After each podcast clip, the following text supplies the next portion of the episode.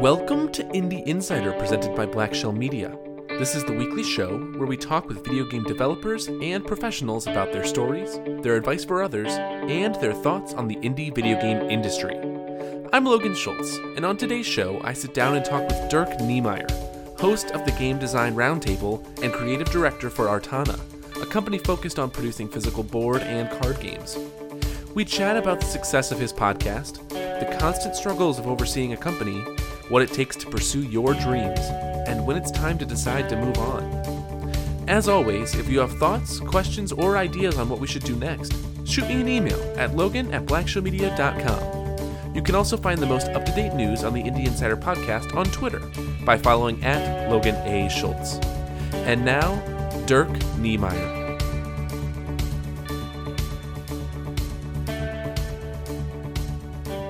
Welcome to another episode of Indie Insider, and today I'm extremely excited because there are times when you get to talk to somebody whose work you really look up to, and this is one of those times for me. I am talking with Dirk Knemeyer. He is uh, one of the hosts of the Game Design Roundtable podcast. Dirk, how's it going? It's going very well. Thanks for having me, Logan.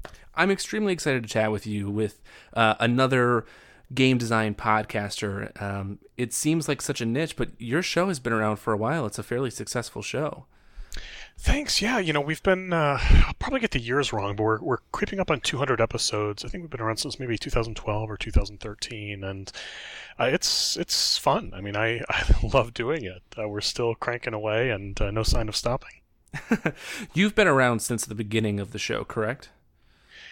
That's right. Yeah, I started the show along with Jon Shafer, who was the designer of Civilization Five, and at the time we started the show, he was just striking out on his own to do, um, you know, his own game design company, and so we took up the mantle together because I was pretty new myself in in pursuing my own indie game design dreams. And now you're approaching 200 episodes. How does that feel to be, you know, doing this for so long and have this be such a big part of your life? I don't think about it too much, you know. Um, I it's funny. I, I a fan of the show who's who's become a friend emailed me a couple months ago. We were talking about some things with with games I was working on and with my company, and I was sort of um, I was sort of frustrated from a marketing perspective and, and how it's hard to get the word out on things. And he said, You understand that people know you more for your podcast than your games, right? And he said that and it, it hurt, but it also was eye opening. I was like, wow, really? You know, um, because to me, the podcast is something I, I did because I wanted to learn from the guests who came on. It was sort of my process of going from someone who was not trained in game design and just kind of jumped into it with both feet to, you know, hopefully someone who is uh, smarter and, and better. The podcast was just sort of a tool that way. And so to, to have someone say, look, you know, this is creating a reputation for you, um, was a little enlightening because it's just not something I had thought about before then. It's just something I enjoyed doing. Absolutely. Well, for those who might not know uh, or be familiar with the Game Design Roundtable podcast, can you uh, give us just a bit of context? What is this show? What's the format of this show, and, and what's your approach to it? Sure. So it's a show uh, for game designers by game designers, and we have a, a rotating group of sort of five co-hosts. Um, there's myself, there's David Heron, Harrison Pink, Catherine Himes, and Rob Daviau. And we, I'm, I'm on every show. Um, I, just because somebody needs to be the cat herder, and and that's me. I'm, I'm happy to do it. and it's basically uh, me and one of the other, either one or two of the other co-hosts. And if it's uh, just one of the other co-hosts, we'll have an outside guest that we're interviewing as well. So the shows bounce back and forth from bringing on another person to sort of talk game design with um, and sort of question and answer episodes. We've been really blessed to get um, dozens, if not hundreds, of listener questions over the years, and so we we like to tackle those on air. Tell me a little bit more about you, Dirk. Um, you mentioned that you know you started this uh, podcast. You know what, a few years ago now. Um, 2012, 2013, right? Yeah, yeah, um, five ish years ago. Five ish years ago. Um, but you were just starting in game development how did you decide that that's what you wanted to do and that's the direction you wanted to go? Yeah, so I, I owned a software design company in Silicon Valley, and uh, during the recession, um, it went from you know a company with with 20 people that was doing very well um, to a company that was was completely falling apart. And you know, in the process, in order to make sure everyone got paid and um, you know there weren't weren't any outstanding debts, yada yada yada. It got to the point where every everything burnt down. Everybody had to leave, and I was reduced to just five thousand dollars in my checking account. I was I was basically completely wiped out, and that was of course a a difficult, horrible psychic process. And at some point in in that process, I woke up one morning with the idea for a game, and I needed a creative outlet. I needed something that was positive and good in my life um, as I tried to to navigate this really sad time. And I just started working on that game, and I had no idea what I was doing, and it just kind of went from there. Tell me a little bit about this company that you owned. I actually had no idea that you owned a software company in Silicon Valley. How did you end up doing that? Oh God, it's this is a long story. I mean, the, the, the, short answer is I wrote an article for an online publication called Boxes and Arrows back in I want to say 2002, and uh, one of the commenters on it um, said, you know, this is the worst thing I've ever read. You're totally stupid, and here's why. And um, you know, my I, I like to engage smart um, criticism um, positively. So I sort of engaged with this person went back and forth. And you know, at the end of it, he was like, God, you know, usually when I come at people, they run away screaming, but this was great and I learned some stuff too. So we kind of became friends and started working together. And it turned out that fellow was um, the first designer hired at Adobe in 1995. He built the entire design organization at Adobe. Wow. Uh, his name was Andrei Herasimchuk. It still is his name. He just isn't at Adobe anymore. Um, but you know, there was some point in in our friendship when I was talking to Andrei about the design firm I wanted to build someday, as I was sort of unhappily employed at other software design firms. And at some point, he said, "You know what, Dirk? I want to do that too. Why don't you come on out here and let's do it together?" And so we started doing that in 2004, and that was a hell of a ride. You know, my years in, in Silicon Valley are certainly some of the the happiest um, in my life. But that's kind of how that came about. So, jumping around in the timeline of Dirk Knemeyer just a bit, um, your company burned out. Um, you were spent. Uh, you know, going from owning your own um, software design company in Silicon Valley to making a tabletop game seems um, uh, like a bit of a jump? Yeah, yeah, that's a it's a fair question. Um, you know, my my pattern in life from the time I was a little boy to even today is that I'll take deep dives into hobbies for a period of time, and for some number of years, you know, two to five being the N, um, like all of my free time will just be dominated by that. And um, you know, I, I have uh, two sons who had sort of introduced me to Settlers of Catan, you know, in the early 2000s or so. I had kind of been out of tabletop games, um, you know, from maybe my mid to late teens forward, and my my sons kind of brought those back onto the radar for me, and that was just sort of a family thing. But what was happening at the same time was my my outside um, interest had gone to poker during the poker boom from like uh, I don't know, 2002 to maybe 2007, 2008. And it was to the point where, you know, alongside running the software company, I was sort of a semi professional player. I, I, was out, they have fantastic um, poker rooms in Silicon Valley. So I would go, you know, all weekend, every weekend, um, some nights during the week. And certainly whenever there's a holiday, I'd be, I'd be camped there. Um, just just playing poker, and I had a lot of um, cash game success. I wasn't as good of a tournament player, but I won a, a, a fairly substantial tournament, um, and just did very well with poker. But I had this process where I made a huge amount of money at poker, and then over a period of time, I lost a huge amount of money. And there was some, there was one time when I was driving back from the casino, and I, I was saying to myself, you know, I just lost enough money in like I don't know what the session length was, maybe seven hours. I just lost enough money in seven hours to buy sixty board games that would last me for the rest of my life. And I was like, I'm doing the wrong thing with my time here. Like this, some something's something's not right. Um, and so you know that sort of pivoted me from poker into tabletop games. And you know I'm a creator. I'm really not a consumer. I like to make things. So once I was in tabletop games, I think it was just sort of it was just sort of a matter of time before I, I, you know, the dots connected, and I was like, hey, let's let's make this stuff instead of play it. So, did you end up, uh, I guess, starting a company, or did you make a game independently? What did that look like?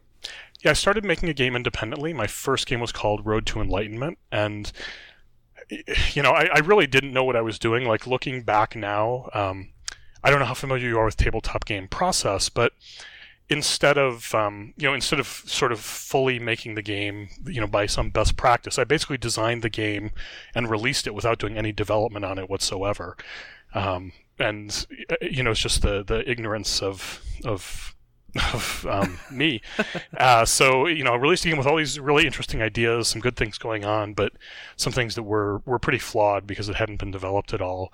Um, and I just kept making games at that point. You know, um, there's just it, it, I tend to make games about history and science and, and factual things. And so the thing I like to say, which is, is true, is basically anytime I read a book, by the time I'm done with the book, I have a game designed on that theme in my mind. So um, once I was infected with game design, it was like as I went through the world experiencing things, designs were just sort of dropping out of me as a natural byproduct of that. And doing that was something that I certainly creatively enjoyed. So um, I, you know, went on with sort of releasing independently releasing games. I was calling myself, you know, Conquistador Games at that time, and then um, and then more recently, uh, got working with a business partner to start a game company, Artana, and um, sort of off and on have been acting like a real company, uh, or you know, sometimes it's more hobbyish as well, but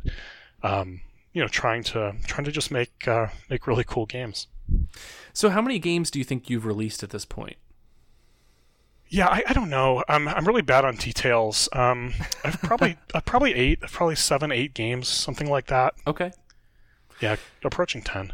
Well, I asked because it sounds like you really took more of a learning by doing approach to uh, game design, and you know even you know starting a game development company. Um, so I was curious how many you had made and at what point you started to kind of figure things out past you know Road to Enlightenment and and you know your your shortcomings therein. Yeah, I mean it's an I would call it an incremental process. Um, you know, I think certainly by now, like I understand what proper development looks like to to speak to that specific um, failing in in Road. But I mean, it was probably I don't know, it was probably my fourth or fifth game before I had a game that was probably sort of correctly developed. Um, or nearly correctly developed, let's say.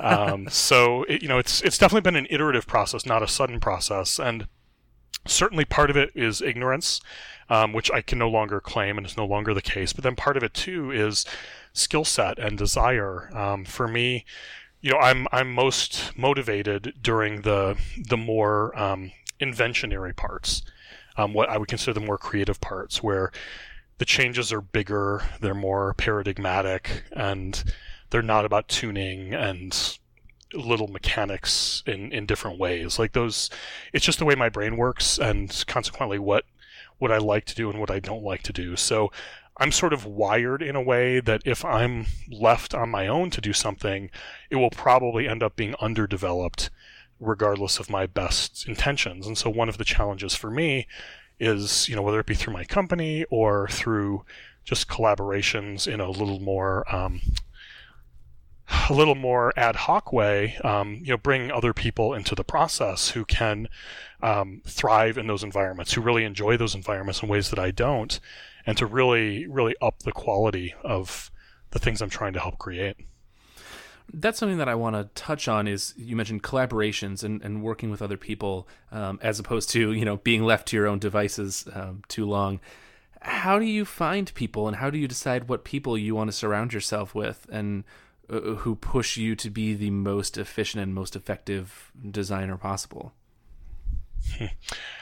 Yeah, you know, I don't have a smart answer to that question, and what I mean by it is, is the the people who I I do and have worked with collaboratively are just the people who've been closest to me or who I've bumped into, basically. Like, um, I, I don't have like a best practice process for going about it because the the people who who've sort of come into my orbit have done so just because they're friends or friends of friends or or something like that. Like I could intellectually sit down and like write out a job description for for like what what would be the best sort of collaborator to complement me and for us to together have have you know sort of the best the best output but also in the way that's sort of the most enjoyable and natural for for both or all of us um, but I, have just never been that systematic about it and um, and so so yeah you know it's it's probably not the best the best way to go about it, but it certainly is the path of least resistance, let's say.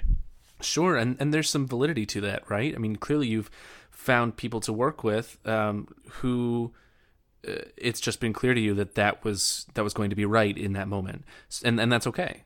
It doesn't need to be you know necessarily a, a system or a process every time.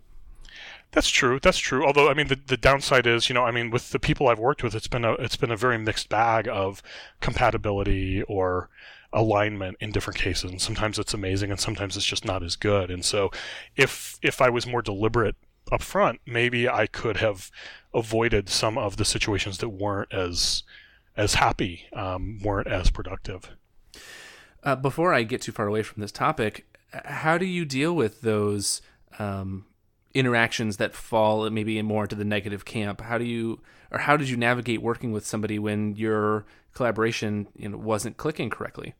Yeah, um, the the same mistakes that I make in my personal life, um, I would say that I make in this area, which is to say, um, I, I, I like things to work. You know, I, I see the best in people, and even when things are are rocky, um, you know, I'm not seeing it so much as a fault or problem with the person, but a problem with the process. And so, I'll I'll often stay far too long um, trying to make something work, uh, even though you know probably probably there should be a pivot made um, beforehand. But analytically, like you know, logically in my in my brain, I, I think it's smarter, at least in professional, probably in personal as well, to be a little bit um, quicker around saying, you know what, I like you. There's nothing wrong with you. There's nothing wrong with me. But this this just isn't isn't great, and we probably should go in different directions. I, I just in my life I haven't been good at um, at sort of walking that talk, but if I were giving advice, that would certainly be the kind of advice I would give. Sure, and I think that's so important that you you can at least be self aware of that. You know, we all deal with those types of struggles, those um, you know negative collaborations with people. Um, but but it's great that you know you're at least aware uh, and can share with other people based on you know experiences that you've had. It's fantastic, and obviously that's part of what your entire podcast is built around, right? Is talking, sharing experiences and stories with with other people, um, much like the Indie Insider podcast. Um, so I want to talk a little bit more about the podcast, the Game Design Roundtable. Um, but before we get to that, uh, just to mention it, you're actually the host of another podcast as well, right? Yeah, yeah. My other show is called The Digital Life, and uh, I uh, there's two of us who co-host it, myself and a guy named Jonathan Follett, and that's a show about futurism. Um, you know, we were talking about um, you know food technology last week. Um, before that, we were talking about cybersecurity, and before that, we were talking about AI and artificial life. So, um, just looking at like emerging technologies and what the digital future is going to look like for us. Have you seen, you know, as much response with that podcast as you had with the game design podcast, which is pretty popular? Yeah, yeah, I've got to say, um, you know, the digital life has has um, you know has a a modest but consistent subscriber base, but it's nowhere near the game design roundtable. um, we've been very blessed to have an, an incredibly large and loyal listenership um, to the show. I'm I'm continually surprised and, and deeply appreciative for it. Well, let's go ahead and talk about the game design roundtable. Um, I actually looked it up. I think your first episode aired November 14th, 2012. Um, since yep, we were talking sounds about, about right. Yeah. Um, you and Jon Shafer. So, how did you connect with Jon Shafer and decide that you were going to start talking into the abyss?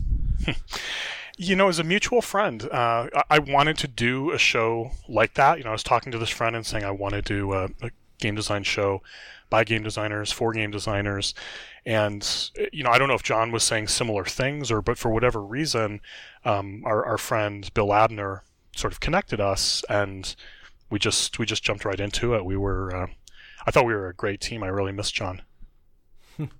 Fair enough. Um, so, did you have experience with podcasting in the past, or, or producing anything like that? You know, the digital life had started um, a little before that, I think. So there was some experience there. But uh, what what I had more experience with is uh, for for some reason, um, the way I learn best is by sharing, and so over the course of my career, I've been in a number of different fields. Like, um, you know, there's game design, software design, um, the field called brand experience. Um, uh, you know, I was in, um, so I was a sports historian.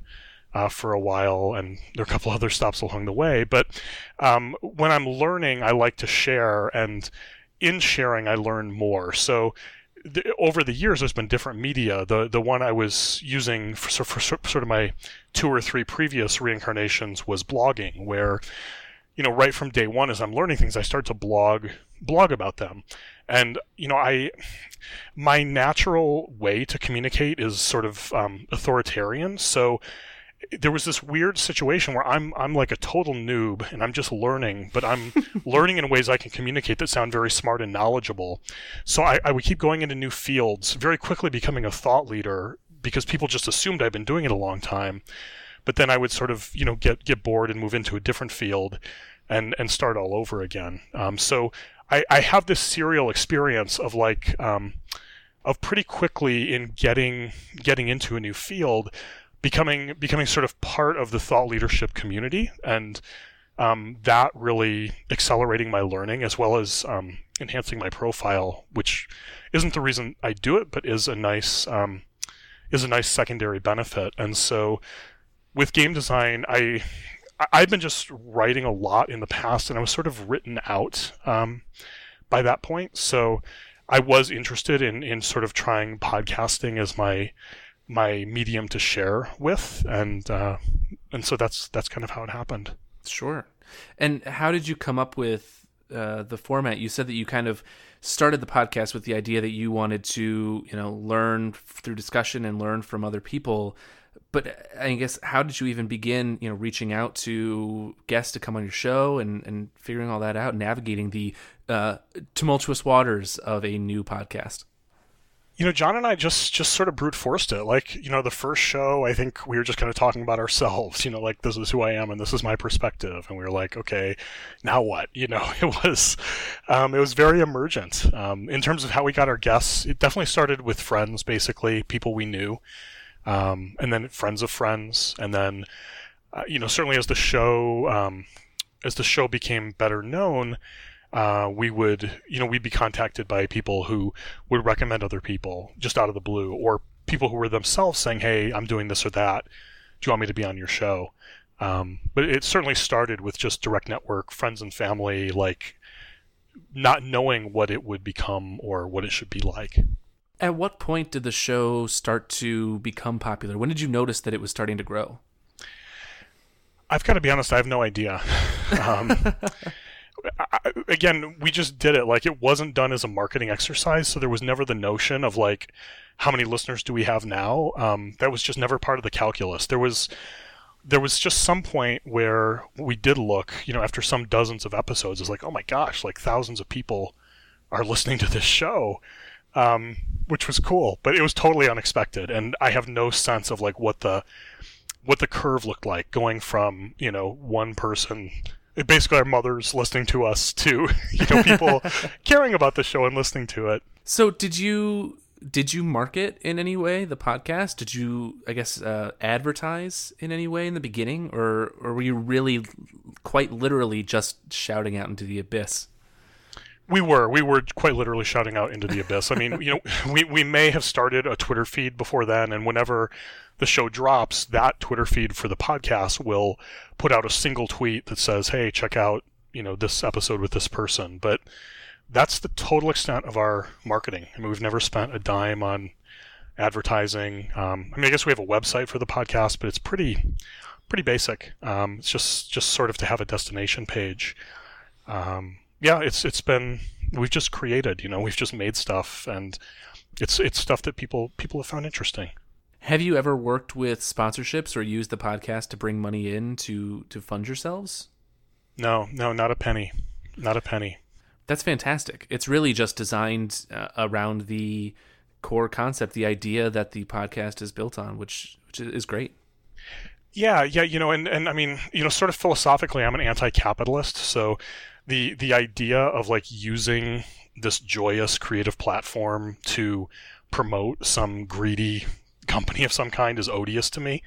Um, so there's just I'm sort of philosophical bounds, like you know, there's some kind of marketing or advertising we could do externally that would be fine if there was sort of the time, money, and attention for it. But like the idea of you know, you know, brought to you by Nvidia, you know, it's just totally off the table as far as I'm concerned. Oh, and that's fair. That's all right. So, uh, Dirk, I mean, this podcast is fairly large and successful at this point, and you know, it's been around for a long time. Um, and obviously, you are working still in with your company and with game design. What? Uh, how do you balance all of these different things? I mean, the podcast has to take up some time, right? And you seem like you must be a pretty busy guy.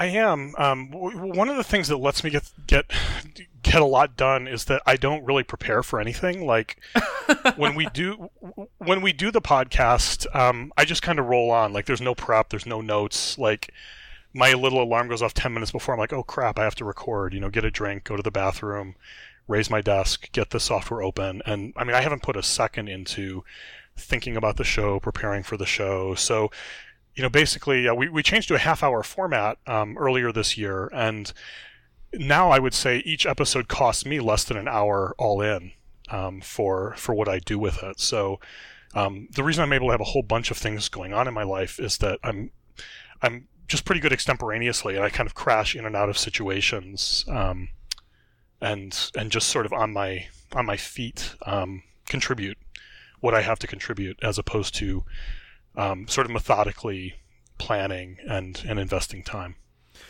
Sure, that's fair. And if that's a process that works for you, then then that's fantastic.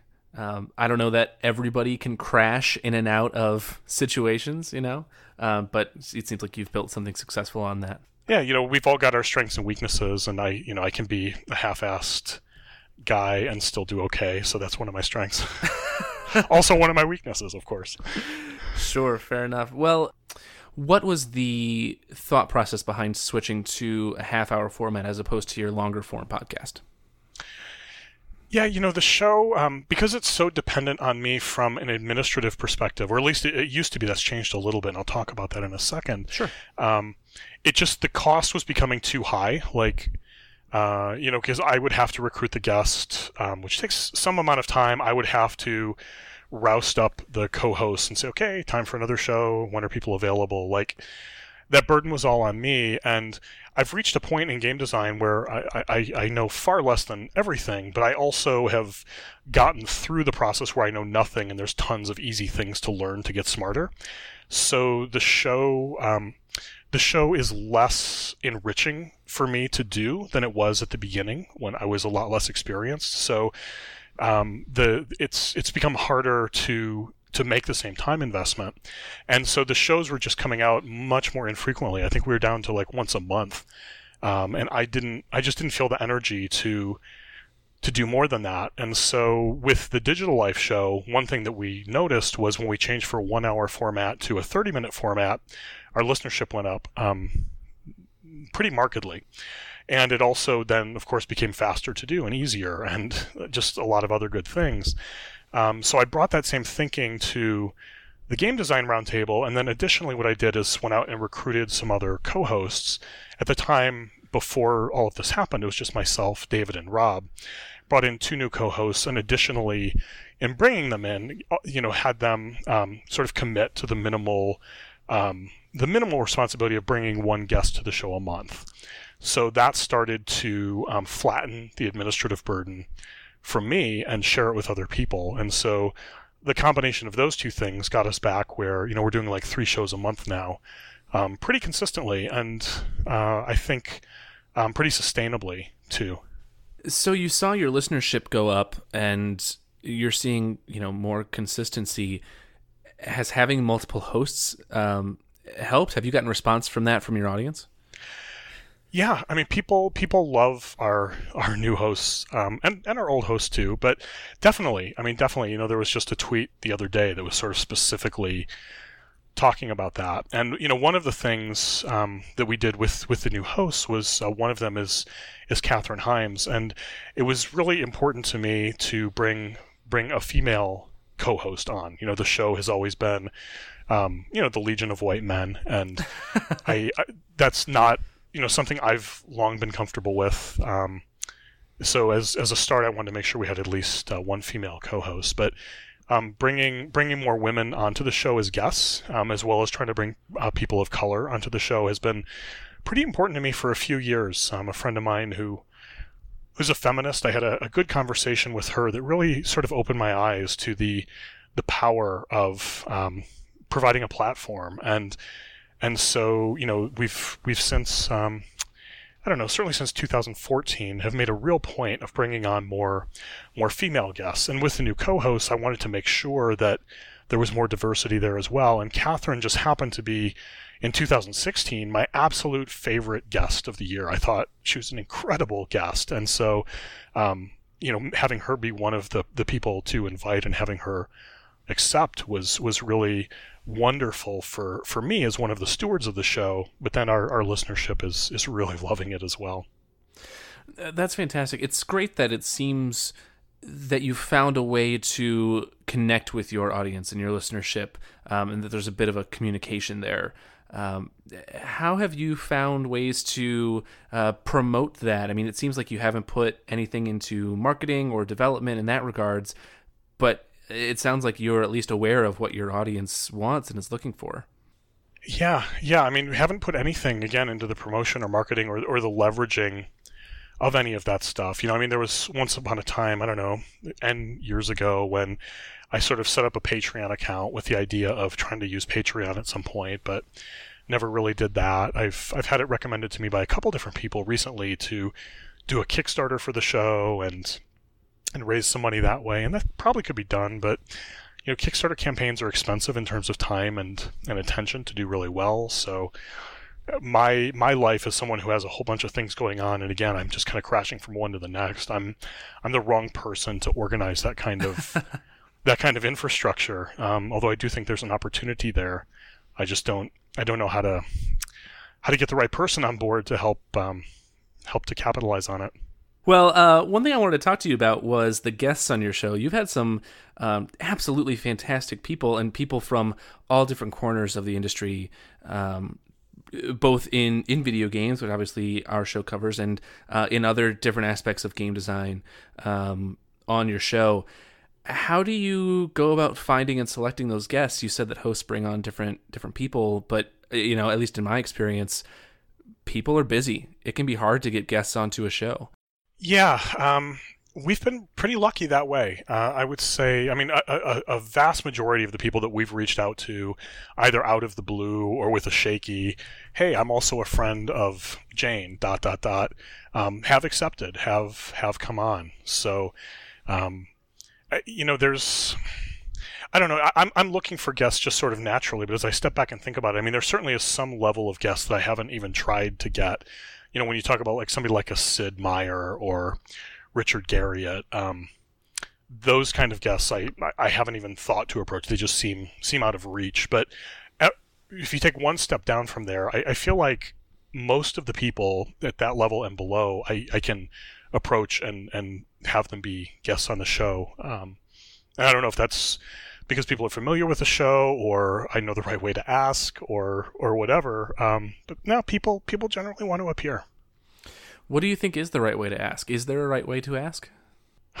um, I just know the way that I ask, you know. So, um, I, I don't know. You know, I, I, I being very knowledgeable about them, about the things that they do. I mean, clearly, not coming across as a marketing person, but coming across as a fellow game designer who um, is aware of their work, who respects their work, who wants to um, who wants to have smart conversation about their work as opposed to um, just be a marketing platform.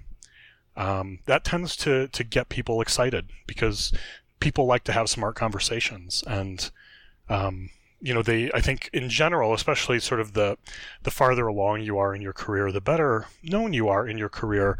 Um, you know, little marketing platforms as amplifiers aren't that attractive, but talking with smart people is always attractive, and I think I think that sort of an approach helps. Absolutely. Well, Dirk, I want to ask you some larger scope questions at this point, but before we get there, what do you see as the future for you? What do the next few years look like for Dirk Knemeyer, your company, and and the podcast? I'm not sure. Um, you know, I the the software design company I mentioned in Silicon Valley. It's true that it burnt to the ground, but it, it actually stayed in existence, and it continues to run in the Boston area where I live now. Um, and you know, I'm I'm I have sort of just executive part-time responsibilities at this point. Um, but you know, I have to I have to make a decision from a financial perspective because the games design industry is a really hard one to make money in. I haven't cracked the nut yet on how to make money with it. I've I've gotten to the point where you know a, a teeny company that does employ a very small number of people at a very low rate of compensation can be maintained for a period of time, but not one that's making me money um, in general, and certainly not one that's making me money, you know, relative to the the place that I live and and the sort of lifestyle um, that I'm living. Sure. So, uh, you know, I've got to make a decision of what to do when I grow up in a certain way, and and figure out, you know, is there a way to crack this nut and make this game company um, make make a, a substantial amount of money, or you know, am I needing to shift back and make it more of a hobby and look at, you know, am I going back into software or um, things with futurism, which most of the speeches I give these days are on futurism as opposed to software. Um, just what what to do, what to do with my life. So, right now, you know, Artana is continuing forward as a small, uh, scrappy hobby tabletop game design company but whether to sort of double down on trying to make that a real and meaningful company or to sh- downshift and make it more of a hobby thing, I'm going to have to figure that out in, in the next year or two. And depending on that decision, I mean, that's going to have pretty pretty big dis- pretty big implications on on what I do with other areas of my professional life. Well, that makes sense, and I hope that that um, goes away that is positive for you.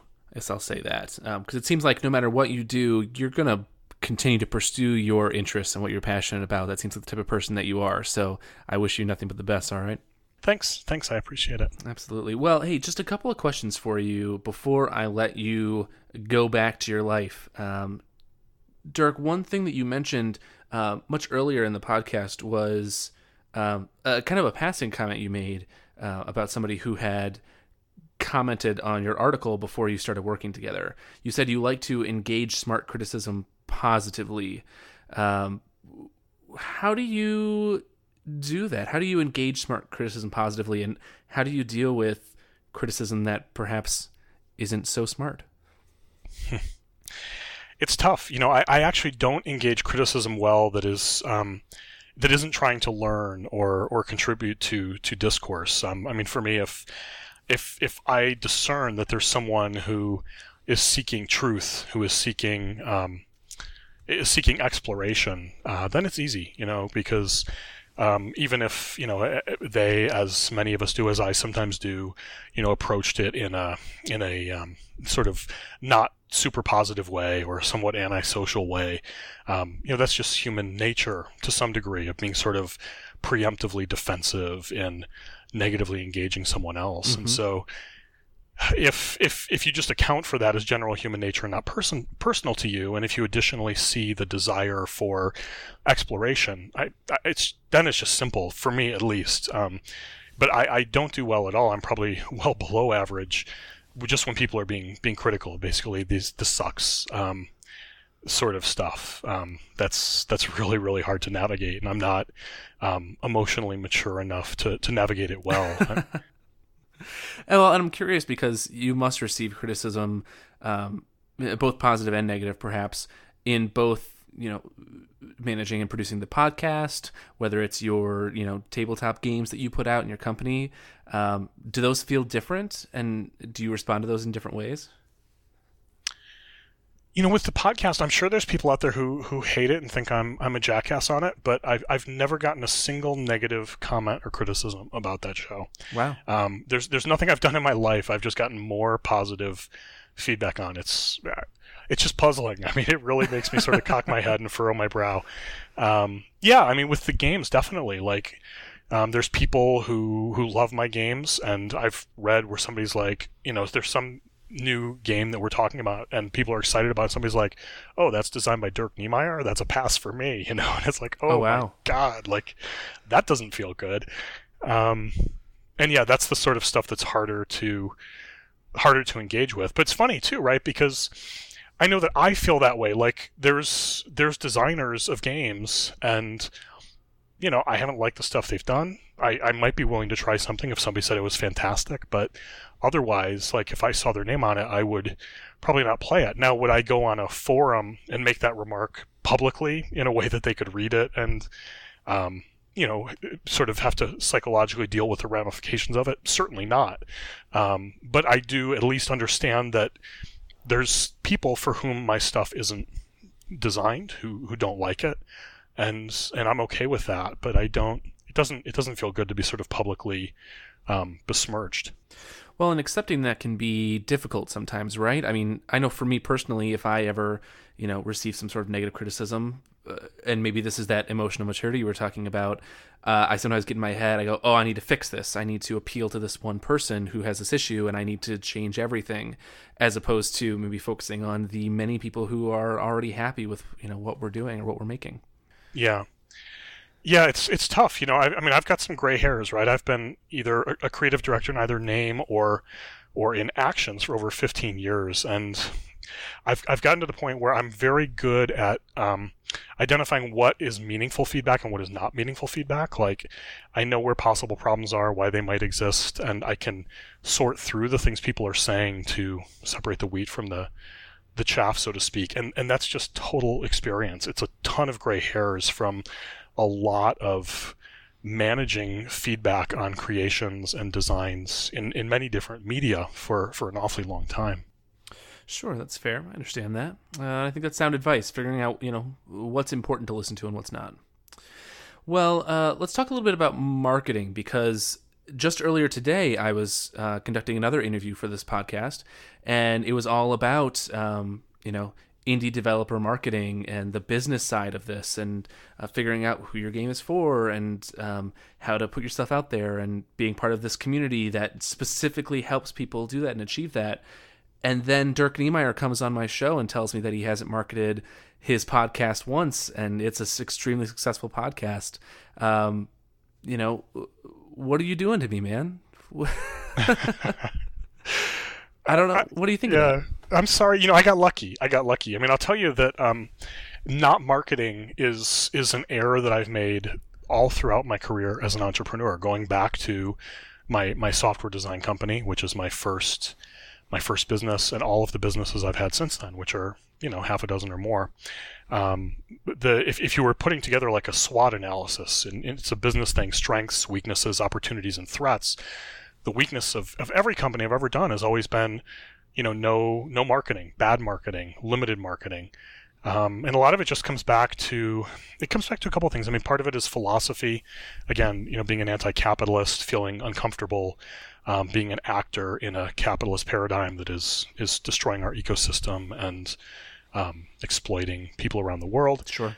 Um, but you know, part of it um, too is just getting back to sort of strengths and weaknesses. What what are the things that I like? What are the things that I'm good at and bad at? And I like intellectual conversation. I like making things, and I just hate promoting them. Um, you know, I'm I'm introverted. Um, I tell people I'm autistic, but I'm not, and I use autism as a shorthand for people to understand the fact that I hate being in public spaces. I hate being at parties. I hate I hate being around a lot of people that I don't know. Um, it just is a miserable time for me. I can do it and turn it on, and people are always kind of shocked when I when I claim autism. Um, uh, but I, I, just don't like it. Like um, I like to be in small groups. I like to talk about ideas. I don't like to promote myself. Um, it's just kind of how I'm wired. So I think we've just been really lucky with the podcast. Really fortunate.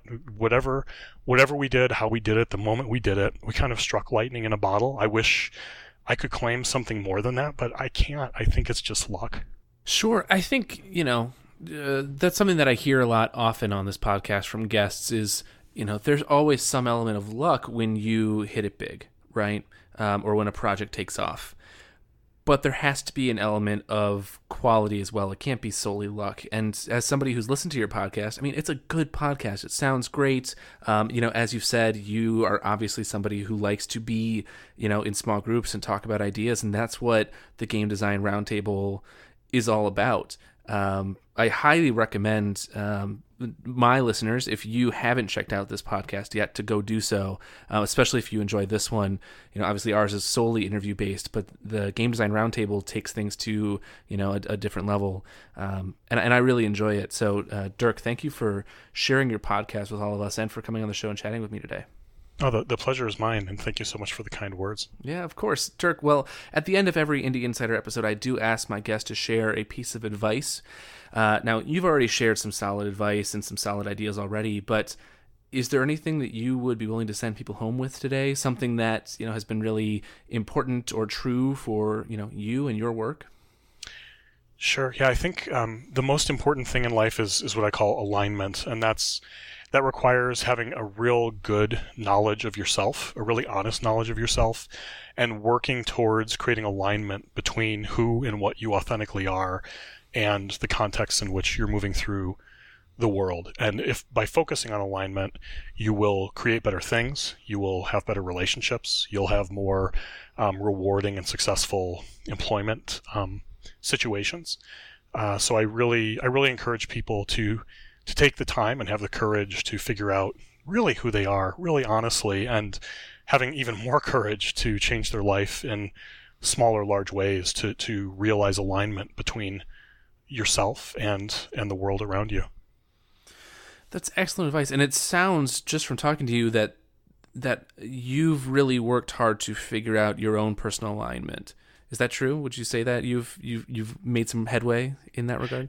Definitely, yeah. I mean, it's it's a struggle. Um, I, I have a high degree of self awareness for sure. Like on that part, I I give myself very high marks. But um, making the changes to the structure of your life is is a tricky one, and especially because the world changes, you change, your circumstances change. So, getting alignment in one moment, you know, six months later, a year later, five years later, that can change pretty radically, and sometimes it's not easy to realign um, because you have commitments to people, you have commitments to situations. So I think I do pretty well with alignment um, within you know the, the constraints of being considerate of and including other people's um, uh, destinies in, in my decisions. But um, it's tough. You know, it's tough. I, I definitely am not fully fully aligned, but I'm satisfactorily aligned, which practically speaking is good enough for me. Fair enough. Well, Dirk, that's really sound advice and Thank you for sharing that. And I've really enjoyed talking to you. If other people have enjoyed listening to what you've had to say here um, and they want to hear more about game design, which we only talked minimally about because you have an entire podcast series that people can go and check out uh, that is just filled with great ideas on game design. How do they find you and your podcast and your work out on the interwebs? Sure. So the podcast is at thegamedesignroundtable.com. You can also find it on, on iTunes and whatever the other platforms are out there. I think we're we're around. Um, you know, my game company is Artana, A R T A N A, and you can see more of our stuff at artana.com. I'm not very active on Twitter, but um, you can check me out on Twitter because I do post periodically, and that's where I connect like the, the latest things I'm creating. And my Twitter handle is D Knemeyer. That's D K N E M E Y E R. Also, feel free to email me. I know a lot of people don't like to give out their email address.